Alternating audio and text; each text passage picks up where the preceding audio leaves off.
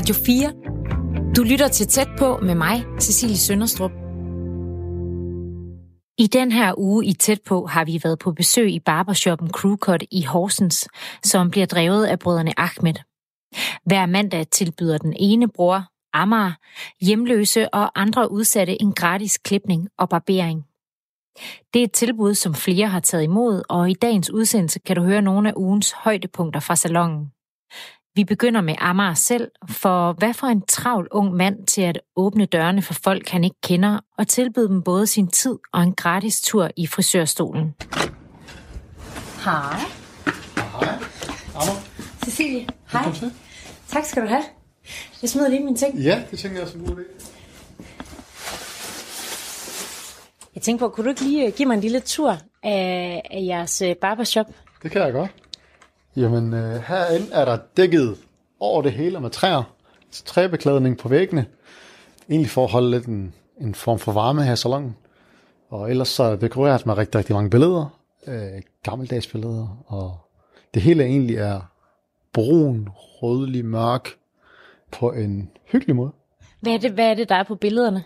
Øhm, mange af dem er frisyrer, øh, men ellers så er det egentlig øh, billeder af The Godfather og af alt muligt barberting. Det er også nogle quotes. Do more of what you makes you happy, står der for eksempel. Så er der også et billede af The Daily News. The Greatest står der 1942 til 2016. Det er Muhammad Ali. Øh, en af hans kampe. Stolene her, de er oldergamle. de er fra de første del af 1900-tallet. Øh, de er faktisk lavet i Aarhus. Så det er håndlavet det hele. Jeg kan godt lide, at det er rustik og gammelt. Gammelt i en, en god måde. Ja, de, de rustikke, prøv at, prøv at beskrive, hvordan de øh, ser ud, hvad de er lavet af. Jamen stål, kunne jeg forestille mig. Så er, det ellers, er der også nogle områder, hvor det er børstestål, og øh, ellers er brun leder, mørk brun. Så den har den her autentiske ældre look. Det er også sådan, der er sådan nogle pedaler på den dernede øh, ved foden. Hvad- hvad gør de? Jamen det er faktisk egentlig til at justere stolen. Øh, den ene er til at tage den op, og den anden til at øh, give den en hældning, så du kan lægge helt ned med den. Kan du ikke lige prøve at gøre det? Det kan jeg faktisk godt. og pedalerne, den her, det ligner jo en kobling fra en bil. Ja, det gør det. det, det, det er spændende, det er sjovt. Og nu kører du stolen op. Ja. Er, det, er det sådan tungt, når, altså, når der sidder nogen i stolen? Nej, Skal man så... overhovedet ikke. Den er rigtig, rigtig god til at, at, at tage trykket fra ved hjælp af det her hydraulik, den har i sig. Øh, og så kan man egentlig bare trykke øh, på den her ned knap, så går den langsomt ned. Okay. Foran de her to læderstole, der er der et langt bord af træ, og så to spejle. Øhm, der hænger faktisk også et gevir mellem, øh, mellem de to spejle. Hvad er det ved den gammeldags stil, du godt kan lide? Jeg kan godt lide, at det bringer os tilbage. Bringer os tilbage til, til et atmosfære, som vi savner. Fordi lige nu ligner det bare, at det hele skal være sterilt. Det skal selvfølgelig være rent. Det er et must. Men det må godt se gammeldags ud. Til en tid, vi savner. Hvad, hvad ligger der i det? Jeg tror, der ligger noget mere sammenhold. Jeg tror, der ligger noget mere um, hjemlig følelse af, at folk, at når man kommer hos barbaren, så, så taler man, så har man nogle hyggelige samtaler. Der var, der var bare et andet atmosfære dengang, og det er den, jeg vil bringe frem. Og, og når jeg ser dengang, så er det egentlig, øh, jeg, jeg forestiller mig det her billede af, af, af et shop med, med rigtig, rigtig mange mænd, der, der, der har nogle gode samtaler på kryds og tværs, hvor man er meget velkommen og åben over for alle, og at alle kan kaste en, en replik.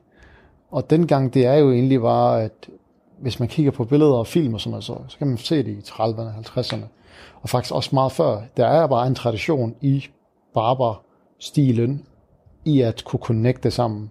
Man kommer hos frisøren for at kunne tale sammen. Man kommer hos frisøren for at høre historier om byen og, og folk rundt om sig. Øh, Så det er et, et sted, hvor man, mænd kan have slader. det jeg mener med det er, at jeg prøver at skabe en atmosfære, der er varm at være i. Jeg prøver at skabe en atmosfære, hvor man er velkommen. Jeg går op i, at, at man føler sig velkommen, man føler sig hjemme. Og det kan jeg mærke på kunden. Jeg kan mærke, at mange af kunder kommer tidligere. Øh, og det kan godt være, at de ikke siger hvorfor, men det ved jeg. De vil gerne snakke. Ikke? Og det, det, det er fantastisk. Hvorfor synes du, det er fantastisk, at, øh, at de kommer her for at, at snakke? det, det, det, der er bare noget ved at connecte sammen. Vi vil jo gerne snakke sammen. Det, det har vi jo, fordi vi deler historier, vi deler oplevelser, vi deler glæde sammen, når vi fortæller hinanden nogle historier. Altså, det, det, er egentlig, det er egentlig de historier, der gør, at vi, at vi føler, at vi er inde i hinandens liv meget mere, frem for at være ensom og alene. Som, så her kan mænd være, være mænd igen og, og, og komme tættere på hinanden igen på, på, med, med nogle gode samtaler. Radio 4 taler med Danmark. Om mandagen, der åbner du shoppen større for, for hjemløse og, og, og andre socialt udsatte. Og hvad er det, de kan få lavet her? Herinde, der kan de få en, øh, en klipning, øh, som er det produkt, jeg har, hvis man kan kalde det det. Øh, Udover det, så er der altid et twist. Fordi at jeg vil gerne bringe noget glæde øh, frem i dem. Jeg vil gerne prøve at ændre på det her selvbillede, de har af sig selv. Og det gælder faktisk alle. Alle mine kunder. De, jeg behandler alle lige. Øh, lige er ud fra, hvordan man, hvad, det, man, hvad, hvad det er, man har brug for selv. Så jeg prøver at give dem en klipning, få dem til at se sig selv i spejlet, meget, meget sjovt og gladere, og ser godt ud. Og så får du lige en pep talk, eller en samtale, eller nogle spørgsmål, hvor jeg lige stiller øh, til, om, til deres liv, øh, hvad de laver, og det er egentlig en, en undersøgende tilgang til det, hvor jeg, hvor jeg lader dem blive hørt, og, og, og viser, at jeg er nysgerrig. Hvorfor, hvorfor vil du gerne være frisør for lige præcis de her mennesker? Jamen, jeg gør det egentlig, fordi jeg føler, der er nogen, der... Jeg føler, at de her mangler omsorg et eller andet sted. Jeg føler, at øh, det, det er dyrt at gå til frisør. Og, og det prioriterer en hjemløs ikke. Det vil jeg ikke have gjort, hvis jeg var hjemløs. Så vil jeg prøve prioritere mad. Og, og sted og trygt at være. Så det jeg gør, det er, at jeg, jeg bringer dem herind for at få en klipning, men også et sted, de kan være. Så det, så det er trygt et sted, hvor de kan tale. Hvor de kan tale og få talt ud. Ikke bare tale, for de fleste af samtalerne ude på gaden, de er meget overfladisk hurtige. Men at komme herind og føle sig en del af et hjem, føle sig, at man er velkommen, det er ret specielt for mig. Hvad, hvad er det, du synes, at, at en klipning eller en barbering kan gøre? En klipning gør det, at, den, at, at det er en finpudsning af overfladen. Jeg shiner personen op, så personen ser sig selv med et, med et nyt selvbillede. Det jeg kan se er, at øh, personerne, der kommer her, har ofte et negativt sprog om sig selv. Øh, og ved at give dem en klipning, så bliver det helt forbavset, de bliver helt vildt glade, og, og de kan ikke lade være med at lige skal over til spejlen igen, for at lige se, og hold op, ser det så sådan her ud? Ja, det gør det, og det er bare en klipning, det er bare sådan en lille ting. Hvem, øh, hvem tager imod øh, tilbuddet og kommer og får en øh, klipning eller en barbering? Øhm, dem, der tager imod tilbuddet, det er jo øh, hovedsageligt hjemløse. Øhm, jeg får til et opkald eller en besked om, om, om, om jeg ikke kan klippe dem. At de har set mit nummer eller sagt, set mit navn et eller andet sted. Øh, og så kommer de og får en, en klipning. Det er hovedsageligt øh, udsatte og hjemløse. Og når de kommer her og bliver placeret i din frisørstol, hvad, hvad snakker I så om? Ja, men når de kommer i stolen, så snakker vi om alt fra, hvorfor de havnede i den situation, øh, de havnede i. Hvad er planen så? Hvad deres drømme? Og historien er meget forskellig. Jeg prøver at være virkelig til stede, til, altså virkelig til stede, og, og ikke, overhovedet ikke være dømmende. Bare være helt naturlig mig, der taler stille og roligt til et, til et menneske, og, og, og er nysgerrig. Det er egentlig det. De er meget åbne, og det overraskede mig også, at, at de vil gerne snakke. De vil gerne spørge sig om sådan nogle ting. De vil gerne spørge sig om, hvordan de har det re- reelt. Ikke overfladisk. Ja. Og hvad for nogle udfordringer de går med, om det er så misbrug, eller at bo ude, eller føle sig usynlig, eller andre aspekter. Altså, jeg, jeg oplever jo, at og det fik jeg også at vide fra den faktisk, at, at de oplever, at de får nogle spørgsmål, de ikke normalt får. det er nogle, det er nogle spørgsmål, der reelt viser, at jeg er nysgerrig på deres liv. Og det, det, det, det påvirker mig lidt faktisk, fordi det, det er nogle spørgsmål, jeg, jeg, jeg vil være glad for at blive spurgt øh, af nogen. Eller ikke glad, men mere, at jeg vil føle mig hørt i forhold til at i forhold til bare altid overflaske snak. Så du stiller dem de spørgsmål, som du også godt selv kunne tænke dig at blive spurgt om nogle gange? Det tænker jeg. Det tænker jeg, fordi at øh, jeg har nok også selv været i nogle ting, hvor jeg har haft lyst til, at der er nogen, der, der skulle høre mig. Øh, og det er derfor, det, det kan godt give en klang i alt det her. Øh. Jeg ved, at, øh, at du og din familie I er flygtet øh, til Danmark fra Irak i øh, 2003. Øh, I flygtede fra krig. På det her tidspunkt er du 11 år. Hvordan er det for dig at flytte til Danmark? Det var en oplevelse. Øh, en chokerende oplevelse, fordi alt var anderledes. Alt, altså det, det, farverne på, på tingene er anderledes. Her er lyst i forhold til Irak, hvor det er lidt mere beige. Her er mere grønt. Øh, der var sne på det tidspunkt. Det var januar måned, vi kom. Den 12. januar, kan jeg huske. Der var sne over det hele. Det var hvidt. Det var også første gang, jeg oplevede sne. Så alt det her med at se sne, og skulle bygge en snemand, og jeg kan huske alt det her, de mørke handsker, vi havde på, for vi frøs så meget. det var bare anderledes. Det var meget anderledes. Øhm, så, så der var noget, jeg glædede mig. Jeg glædede mig til at prøve det, men samtidig var jeg, vi var forsigtige. Vi, vi, var, vi holdt meget tæt på hinanden. Og, ja. Jeg kan også huske, at, at jeg, tre dage inden vi skulle starte i skolen, det havde vi allerede lært fra 1 til, til 100 øh, af min far. Så vi, på dansk? På dansk, ja. Så vi, vi, vi startede skolen, hvor vi skulle imponere læreren med, at vi kunne tælle fra 1 til 100. Det synes jeg er fantastisk. Vi, vi glæder os til at lære. Og øh, så starter I i skole. Hvordan, øh, hvordan oplever I danskerne? Altså mod, modsatsklassen, det er der, hvor vi startede, øh, når, da vi kom til Danmark. Lærerne var fantastiske, og det, det, vi elskede at være der. Øh, men efter 5 måneder, 5-6 måneder, der skulle jeg til 6. klasse og prøve det af. Og jeg kunne godt lide at være der. Jeg glædede mig til at være der. Men ret hurtigt så ændrede det sig. Fordi jeg kunne godt mærke den her koldhed, der var fra eleverne. Øh, der var meget mobning. Der var meget at føle sig udstødt. Øh, og jeg kunne mærke det i deres øjne. Og, og jeg kunne også mærke det på der, jeg kunne se det på deres adfærd. Hvordan en pige kunne gå forbi mig og klistre sig helt op ad dørkammen, inden hun gik ud, inden hun gik ud af døren.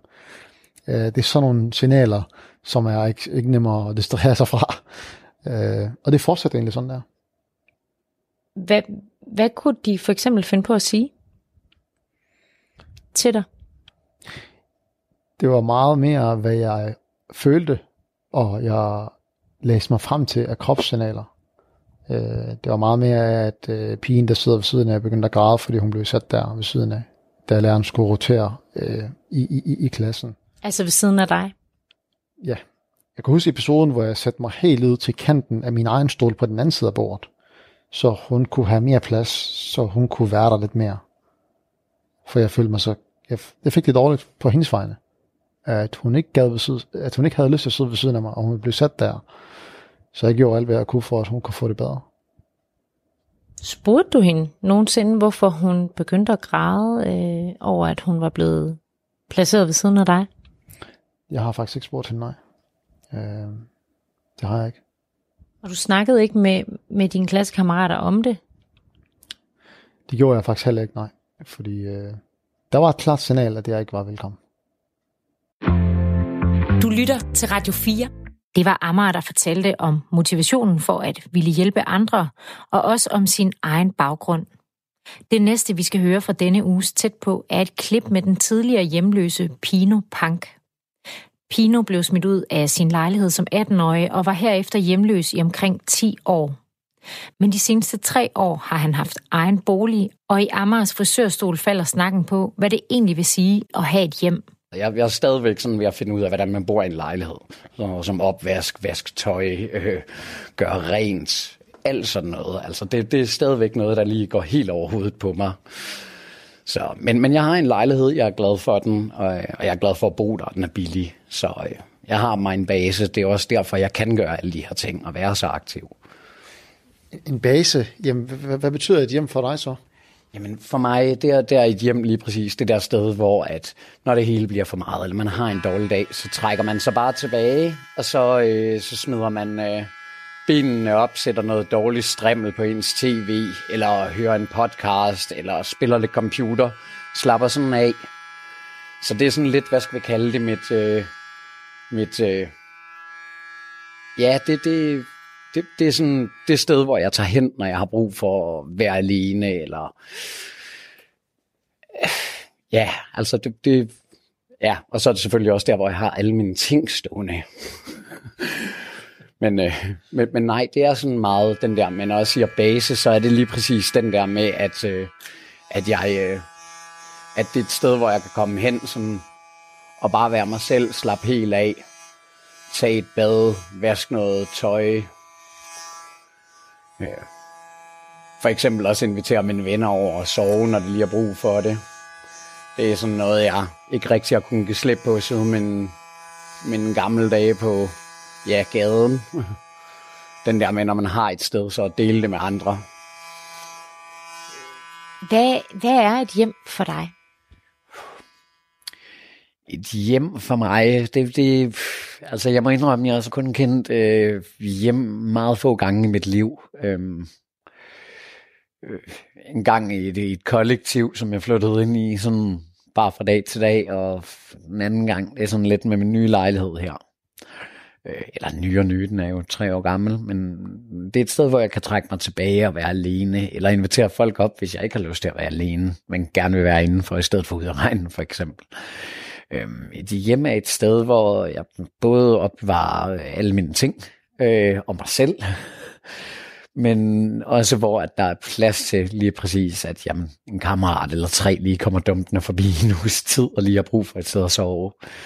Øhm, så, så det betyder meget for mig, at jeg kan give folk et sted, hvor de kan være.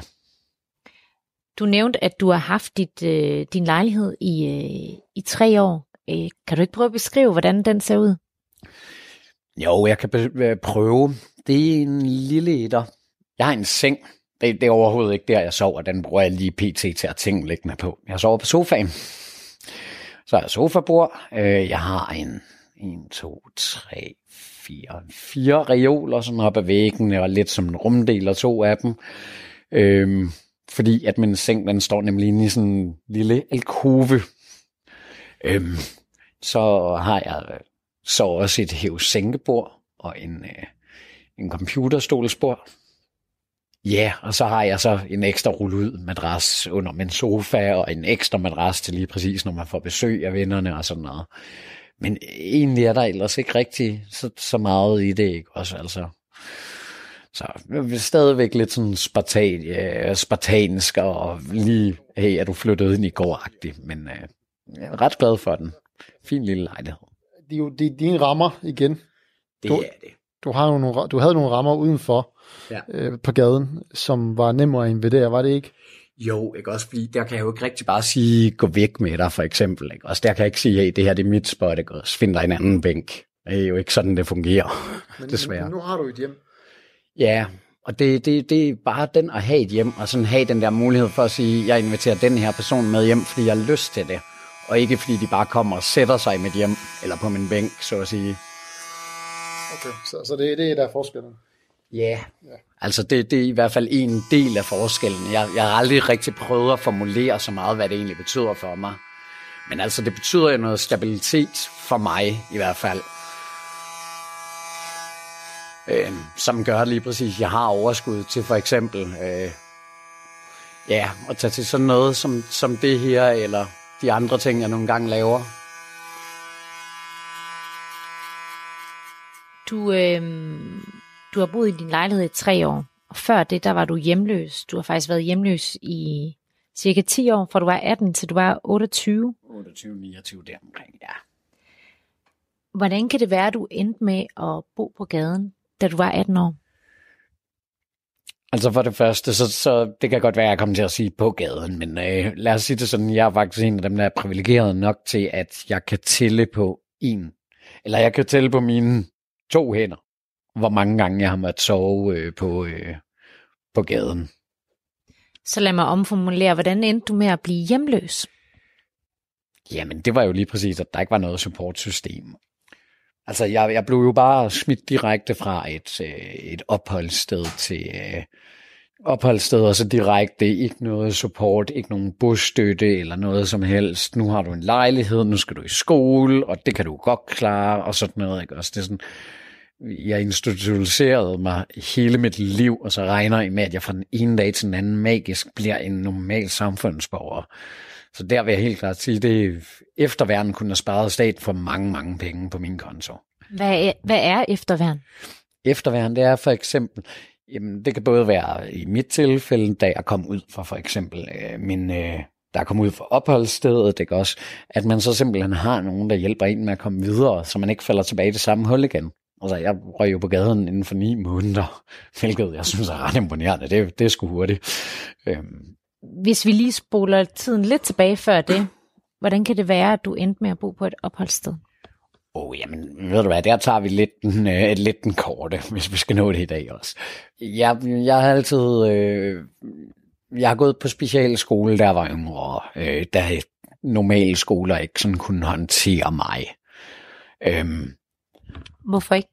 Jeg var, øh, jeg var udadreagerende, øhm, og noget jeg også sådan, nu når jeg har siddet og tænkt tilbage på det her som voksen, så har jeg også fundet ud af, at det var basically også noget med, at de, øh, de glemte simpelthen, eller de, de forklarede ikke ting ordentligt til mig. Så hvis de for eksempel prøvede at forklare mig et eller andet i skolen, og jeg ikke forstod det første gang, og jeg så bad om at få det forklaret igen, så det gav mening, så forklarede de det på samme øh, måde, så jeg stadigvæk ikke forstod det, for det var måden, de forklarede det på. Og så blev jeg sur, og så ja, endte jeg så på en specialskole i mange, mange år. Øh, og da vi så flyttede til Aarhus... Fordi du blev udadreagerende, eller hvad? Ja, fordi jeg blev udadreagerende. Så jeg blev taget, som om jeg havde læringsvanskeligheder, men det, ja, det, det tvivler jeg og min familie også lidt på efterhånden. Hvorfor det? Fordi jeg ikke er, er, er en helt dum person. altså, det, det, det, det kan godt være, at jeg ikke har uddannelser på papiret og sådan noget. Ah, udover lige en enkelt, øh, to øh, 9. klasser og en enkelt 10. klasses fag. Men udover det har jeg ikke rigtig papir på noget officielt. Øh, men det betyder jo ikke, at jeg hverken er, øh, det er det, jeg mener med, at jeg er klog. Jeg har stadigvæk fået en masse, lært en masse, øh, så, så jeg kan langt mere, end hvis du kigger på CV Pino. Ikke? Også hvis du kigger på mit CV, sådan, så har jeg ikke nogen rigtig erfaring, eller kan noget, ikke? og så er jeg ja, lidt lige så... Øh, noget, man kan bruge lige så meget som en pakke våd havregryn. Men det er jo ikke sådan, det er i virkeligheden. Så du, øh, du går fra specialskole, og så kommer du på opholdssted. Da du så flytter i, til i lejlighed som 18-årig, så går der ni måneder, før du ender øh, med at blive hjemløs. Prøv at fortælle mig, hvad der sker i de løbet af de ni måneder, der gør, at du ender uden hjem. Den, den er nok er rimelig selvforskyldt, men jeg vil dog også sige noget efter, hvad man har gjort meget, men, men der mødte jeg et miljø, som, som rent faktisk for første gang i årvis gav mig venner. Jamen, der var også mange af dem, der var på røven. Ikke? Altså, jeg tror, vi var seks eller syv hjemløse, bare sådan i den gruppe, vi hang. Ikke? Også. Så jeg havde en lejlighed, og folk manglede et sted at sove, så vi boede ja, et sted mellem 7 til 12 ude i den her lille mm, 29,2 kvadratmeters lejlighed. Den var godt nok lille. Og det var ret utroligt, hvor mange mennesker, der kunne være der. Ja, vi, vi larmede, vi festede. Jeg var 18 år, jeg vidste ikke, hvordan man opførte sig i en boligforening. Altså, det, det, det, det var endnu en gang, nu har vi skaffet en bolig, held og lykke, møgen. Det var virkelig sådan, kommunen opførte sig der. Ikke? Og så stod jeg jo lige pludselig med håret i postkassen ja, jeg vidste ikke, hvordan man skulle gøre noget, ikke også? Og jeg havde for første gang i overvis nogle venner. Ja, det havde jeg ikke lige sådan haft i årene op til. Det var skolekammerater, det var, det var mere bare skole uden kammeratdelen.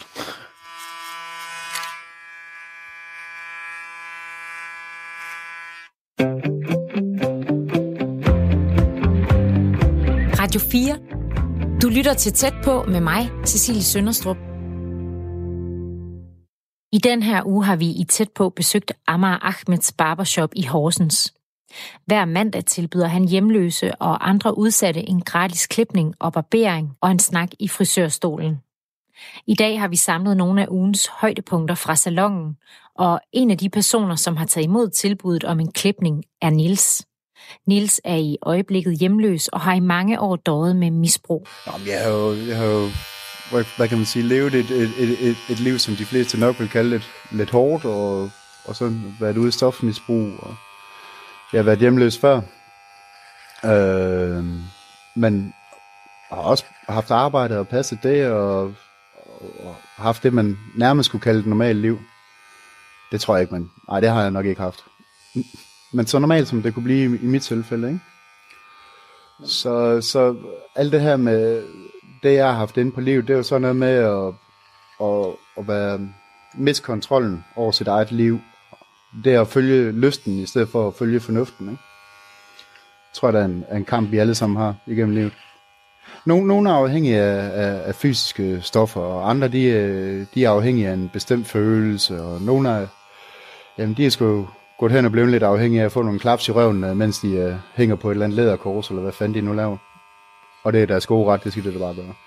Men, men, men, men afhængighed er jo, øh, det er jo, det er jo ligesom vores, det er jo hjernens reaktion, vi er afhængige af, ikke? At den der følelse af, at vi får det godt. Øh, og det viser sig øh, på rigtig mange måder. Jeg, jeg tror, at øh, det er nemt for folk, der ikke har prøvet at være i stofmisbrug, og bare skyde det væk og så sige, jamen de kunne da bare. Jamen hvis man bare kunne, så havde man nok også gjort det. Det er jo ikke bare lige at gøre sådan, ikke?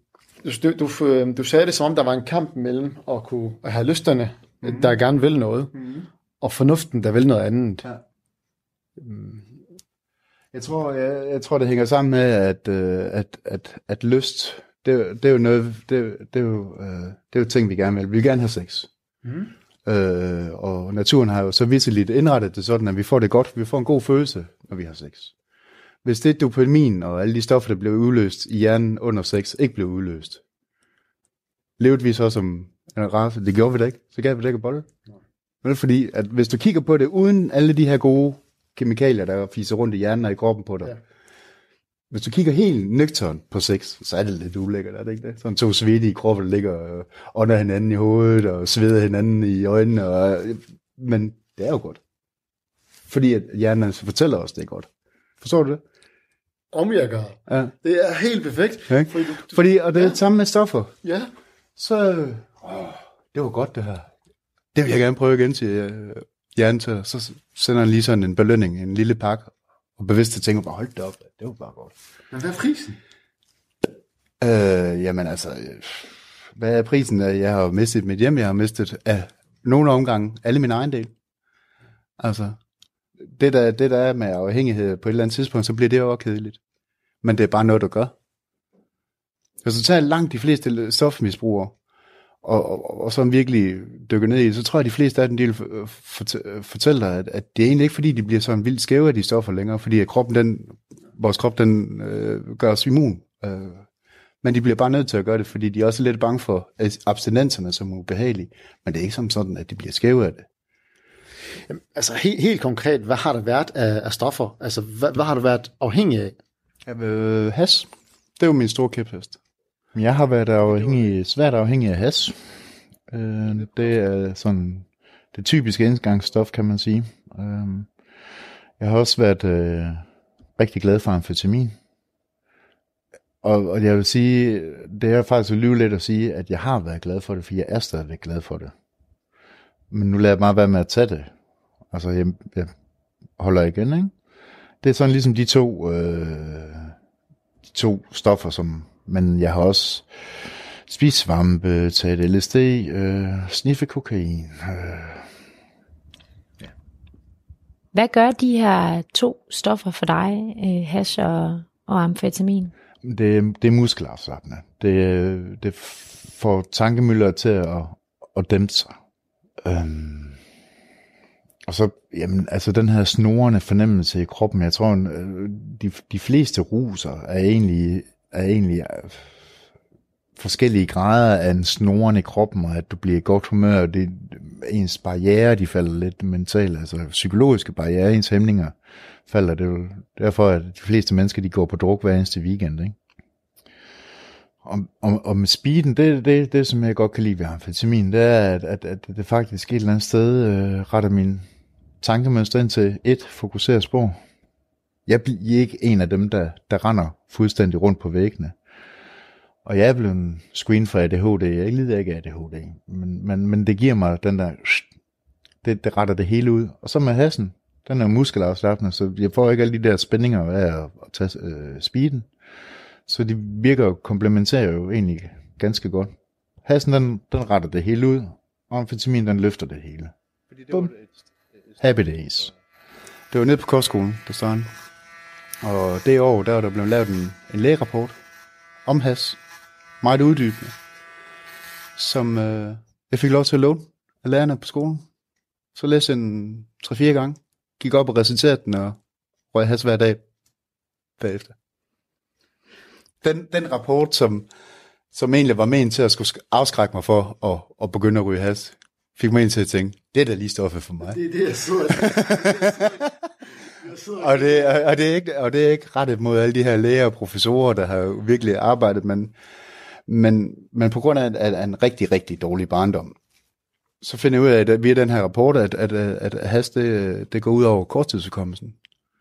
Så min ungdomslogik siger jo så, hvis jeg ryger meget has, og har en konstant dårlig korttidsudkommelse, så må det jo gå ud over langtidsudkommelse, for det så det også i rapporten, at hvis du røg meget i gang med lang tid. Hvad, hvad har du brug for at glemme? Det jeg gerne vil glemme. Og det var jo en, en, en ret barsk øh, opvækst. Øh, specielt de første fire et halvt år af mit liv. Øh, hvordan, kan jeg, hvordan kan jeg sige det kort? Jeg siger det sådan her. Min far han blev idømt fem og et halvt års fængsel for hustru og børnemishandling i 1981, hvor du gerne må slå på børn i Danmark. Altså, du må gerne slå med en knytnæve ind i dit barn. Du må da ikke sparke dit barn, fordi det var der ikke nogen grund til, når du kan slå. Han har været rigtig god. Jamen, vi fik jo tæsk, øh, da vi var spæde, ikke? Øh, turen på krisecenter var der heller ikke vanvittig morsom. En opvækst i, i Horsens i 80'erne, som, øh, ja, den, det havde ladet mig der mobbet i skolen, ensom. Jeg er egentlig meget ensom som, som barn og som ung.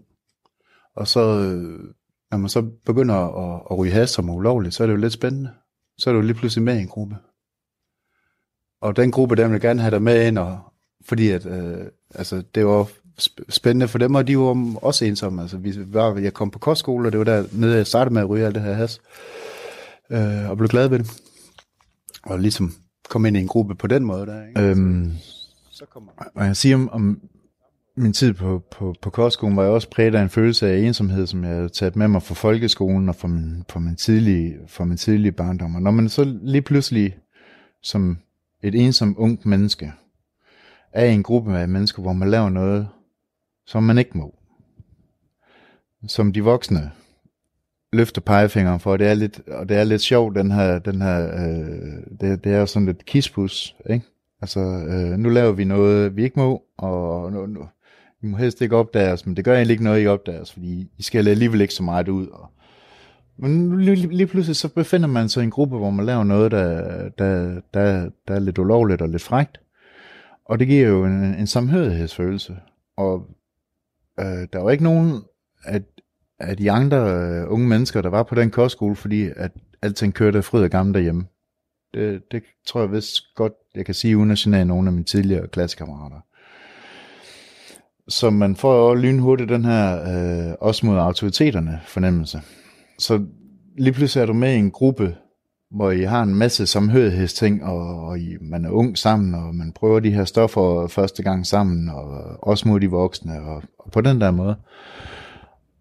Og den fælleshedsfølelse kan jo virke så overvældende, at man tænker, det er her, jeg hører til. Så kommer man hjem. Det er samme lort derhjemme. Der var, der var ikke sket særlig meget på hjemmefronten øh den, i den tid. Ikke? Finder lynhurtigt nogle, nogle mennesker, man kender lidt til at ryge noget pot og has med dem. Ikke? Og så er man lige pludselig fanget i taksen, fordi at man, ja, det blev til en bane. Øh, og jeg tror rent faktisk, at, øh, at, at, at jeg og mine to mindre søstre, vi kom ud af det der, de der første, den der opvækst hos min far med PTSD. Fordi det kan jeg se på mange af, når jeg læser om PTSD og sådan tænker på, hvordan jeg har reageret, og, og, og på den der måde, ikke, jamen, så kan jeg genkende meget af det. Øh, og jeg tror, det er, mm, det er måske noget af det, man, man skal være meget opmærksom på, øh, når man har med, børn, med misrygtede børn at gøre. At de faktisk måske er i en PTSD-tilstand. Man skal måske have det blik på dem, at man, de har været i krig, jo, ikke? De har været midt i en krig. Ja, hvor gik du hen til i mentalt, når du røg? Ja, man, man bruger udtrykket at, at ryge sig stenet. Ja. Øh, jeg og, og de kammer, kammerater, jeg havde på det tidspunkt, øh, vi røg os i stasis. Øh, vi var simpelthen så stenet, at hvis du kom ind i et rum, så troede vi, vi døde. Altså, vi røg os ud, altså, helt. Jeg havde øh, som barn, og som ung også, et temperamentsproblem. Og det dæmpede det. Så, der, så lige pludselig så er det jo en, nå jamen, så skal jeg bare blive ved med at ryge Det er mit medicin. I stedet for at, at gøre noget ved, ved det, øh, rent mentalt, og ligesom at komme, ligesom komme i balance med det. Ikke?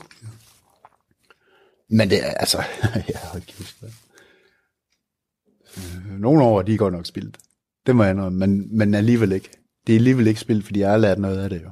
Altså, man, man, man, man, man ender jo som regel med, med en eller anden form for visdom. Noget, du kan tage med dig videre, ikke? Altså, så. Er, er det ikke bare, at, at altså, kunne, kunne du have gjort noget? Altså, det var jo ikke din skyld, alt det, der skete. For, for, for, for, ikke, ikke i starten. Altså... det gjorde det ikke med vilje, jo, at du reagerede sådan der. Nej, nej, øh, nej, det, ja og nej, og, og det var jo, øh, husk på, at, at, at jeg var fucked up på stoffer hver eneste dag, så jeg kunne godt have gjort noget, der var ulogisk og irrationelt. Men det er jo stadigvæk en, en del af mig, altså, hvad, hvad kunne jeg have gjort? Jeg tror, ja, det er jo egentlig sjovt, du siger det. Jeg kom til session som 18-19-årig, og de gav mig faktisk øh, frit valg på alle hylder. Jeg, I forhold til noget? At jeg kunne komme hvorhen i militæret, jeg ville. De sad faktisk og tilbød mig en pilotuddannelse.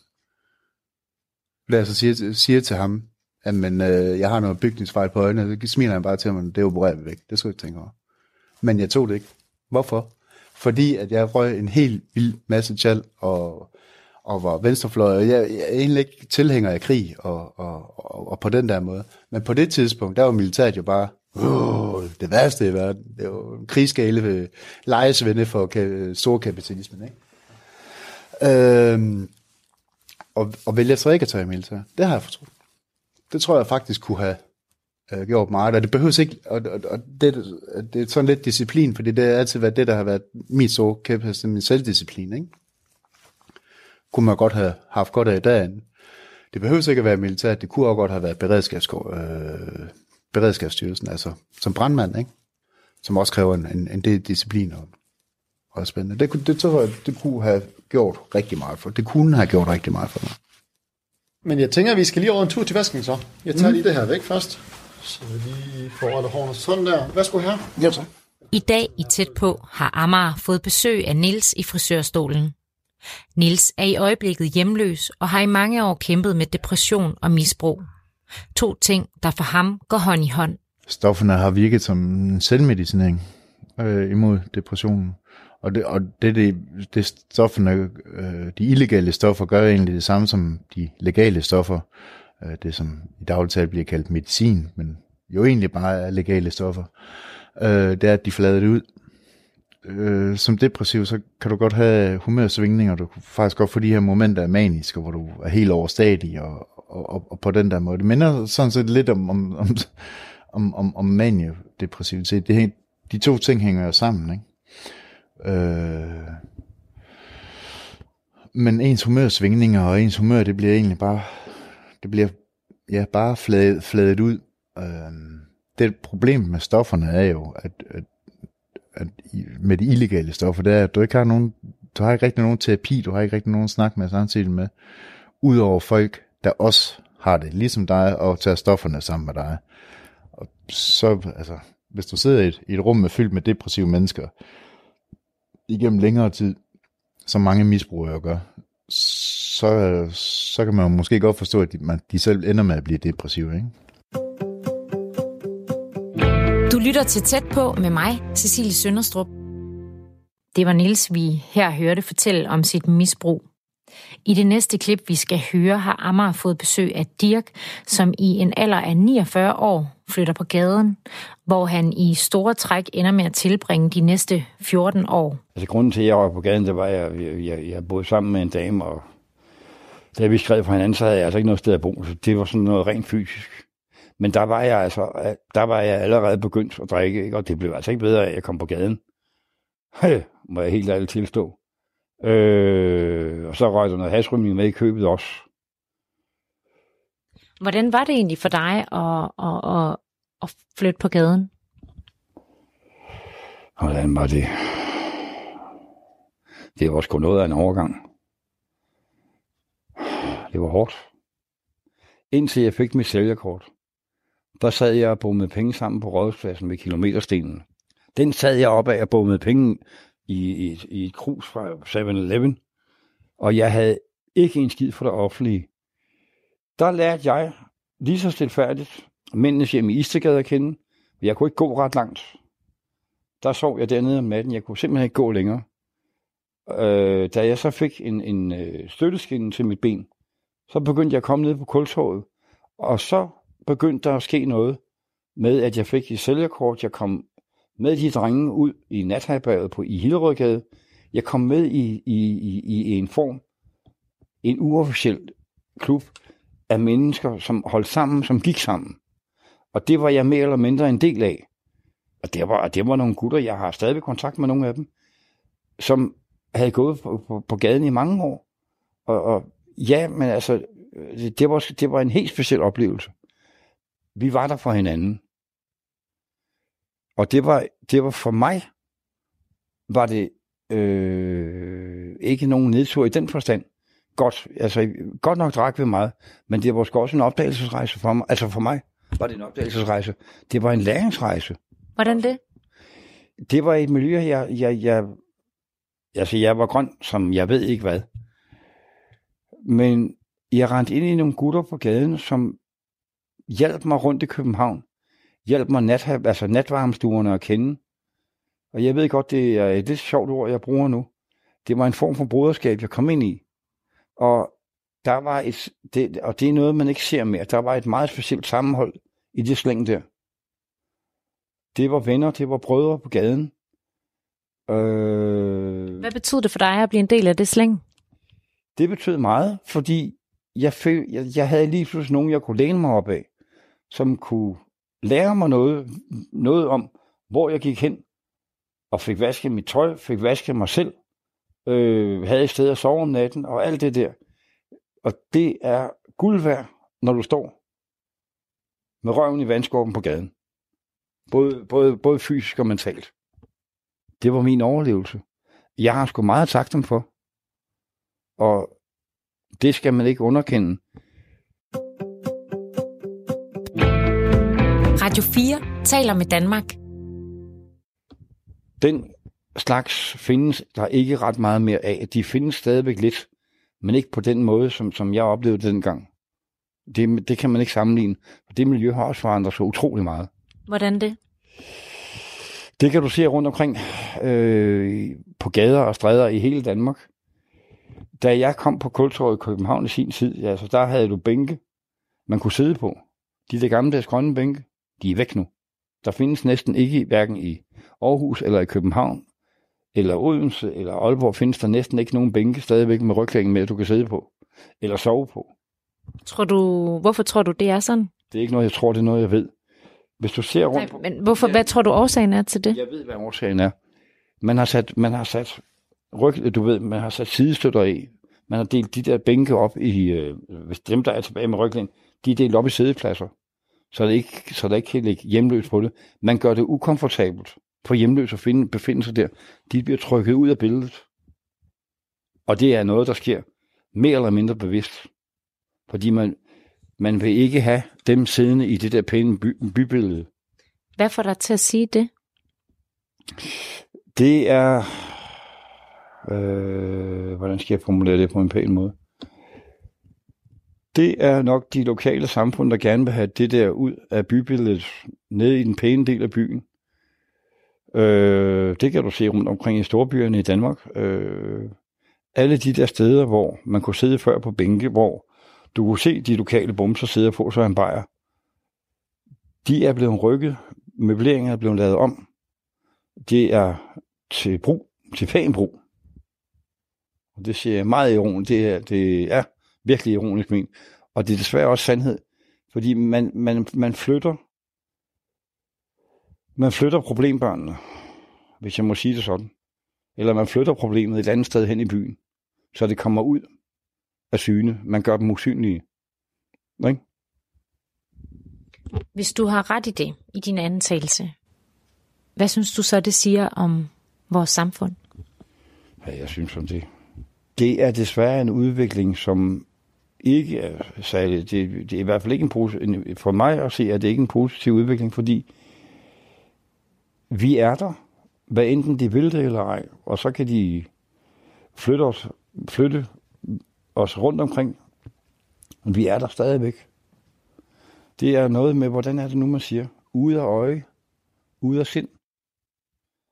Det er nok den, der er der, fordi hvis du kigger i øh, rundt omkring i, i storbyerne, jamen, så kan du se så mange pladser, der før i, gang, i gamle dage var rare steder, for alle mennesker kunne sidde ned. De er blevet lavet om, det er blevet arkitektonisk blevet lavet om, sådan at pæne mennesker kan være der, men man skal ikke sidde der for lang tid ad gangen, fordi det, det skal ikke være for komfortabelt.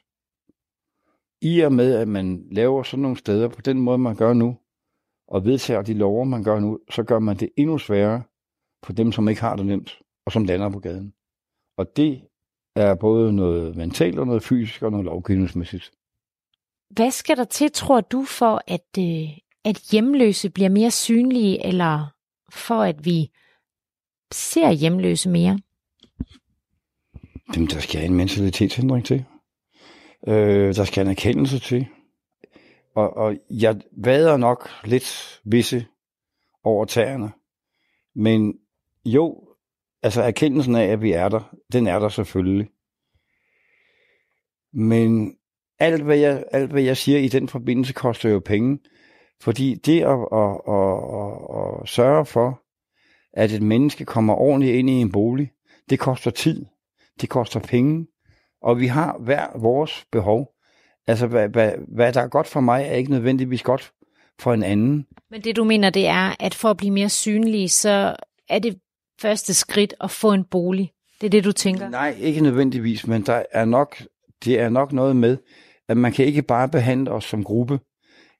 Man skal behandle os som individer. Dilemmaet i det her ligger i, lovgivningen er snittet på en gruppe. Der er ikke ret meget råderum til individuel, jeg havde nær sagt pleje, eller tilpasning. Det er sådan set et bedre ord. Men det er svært at skræddersy. Hvor den ene kræver meget tid, er der nogen, der bare farer ud og får sig en bolig og klarer sig selv og de har ikke brug for ret meget. Altså, det er meget, meget forskelligt. Du sagde før, at det også kræver en mentalitetsændring, og her kommer jeg også til at tænke på, en ting er sådan systemet, men hvad med, hvad med alle, hvad med det øvrige samfund, hvad med borgerne på gaden, altså de mennesker, man møder på gaden, er der noget, som du tænker, vi i Danmark kunne blive bedre til, når det kommer til øh, behandling af, af hjemløse og andre, der er socialt udsatte? Sådan menneske til menneske? Øh, ja. Se os som de mennesker, de er. Vi er. Se os som de individer, vi er. Anerkend, vi er der. Og behandle os som individer. Ikke som gruppe. Fordi lige så mange hjemløse der er, lige så mange grunde er der til, at de er blevet hjemløse. Og ved du hvad? det koster altså ikke noget at stoppe op og sige goddag og få en sludder fra en sladder. Altså, de fleste, de skal nok selv sige til, hvis ikke de vil snakke med nogen. Men hvis man stille, stopper op og får en sludder med dem, og giver sig tid, det er nemlig det, det kræver, som værende en almindelig menneske.